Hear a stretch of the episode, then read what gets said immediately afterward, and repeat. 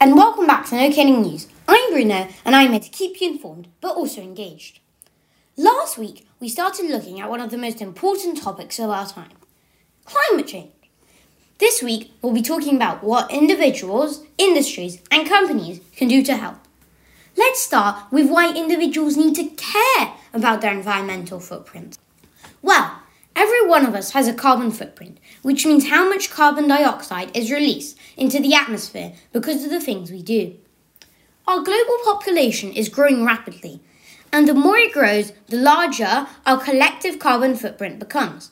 The United Nations has estimated that our population will increase to 9.7 billion by 2050. And a group of 11,000 scientists recently conducted a study which found that we need to stabilize our population growth in order to cut carbon emissions.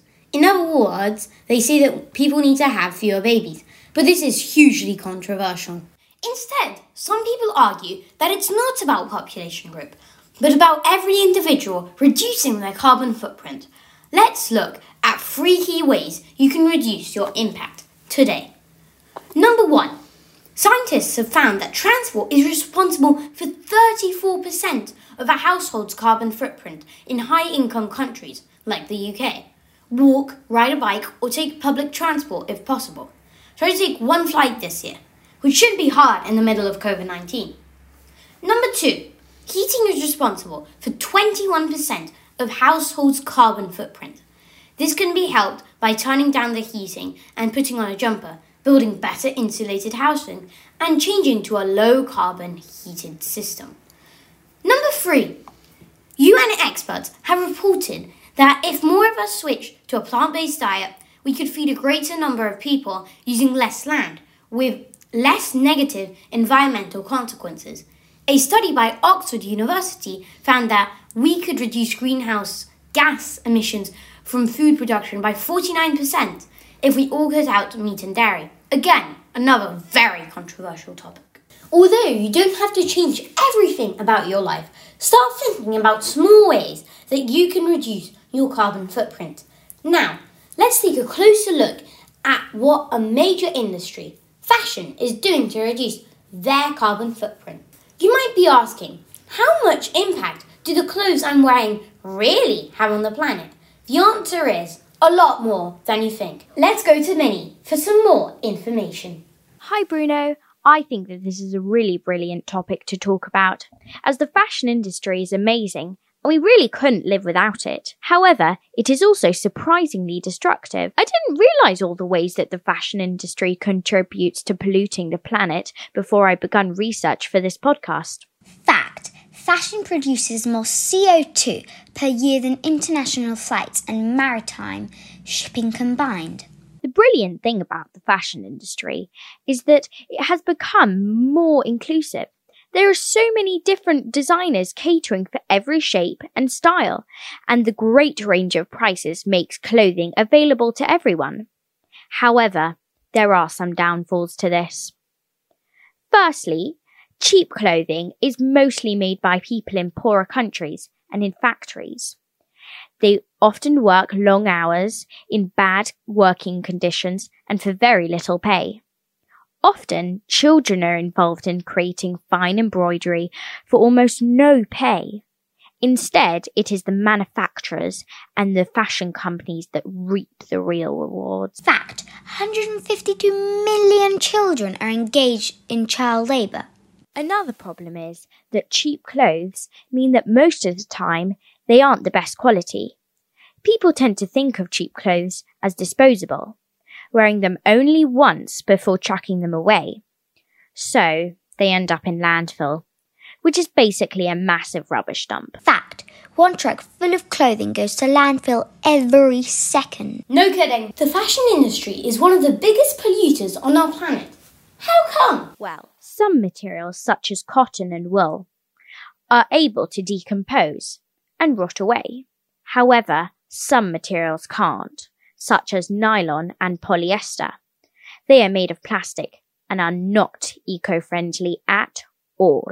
We also have the problem that although cotton is biodegradable and a natural fibre, it takes more than 10,000 thousand litres of water to make one cotton t-shirt. I mean, that's a lot. Then there are factories that pollute the air. All clothing factories produce tons of carbon dioxide, which heats up the earth and makes the climate change. Factories need to look at becoming carbon neutral, using different energy sources such as wind turbines and solar energy. I love colourful clothing. However, the dyeing process is very water intensive, as well as releasing harmful chemicals into the water table. Denim is one of the biggest offenders. Fact the fashion industry is responsible for 30% of the microplastics in the ocean. Fast fashion chains overproduce cheap clothing and then put the excess into landfill. Designer houses burn excess product instead of selling it at a discount price because they don't want to devalue their clothing. This also pollutes the environment. Companies produce too much, and we buy too much without caring about the damage this does to our environment. Something has to change. Fact one third of parents have thrown away perfectly wearable outgrown baby clothes because they didn't know what else to do with them.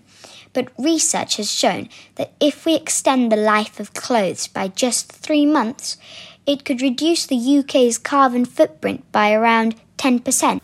Wow, I didn't realise it had such a serious effect. Is the fashion industry really doing enough to tackle climate change?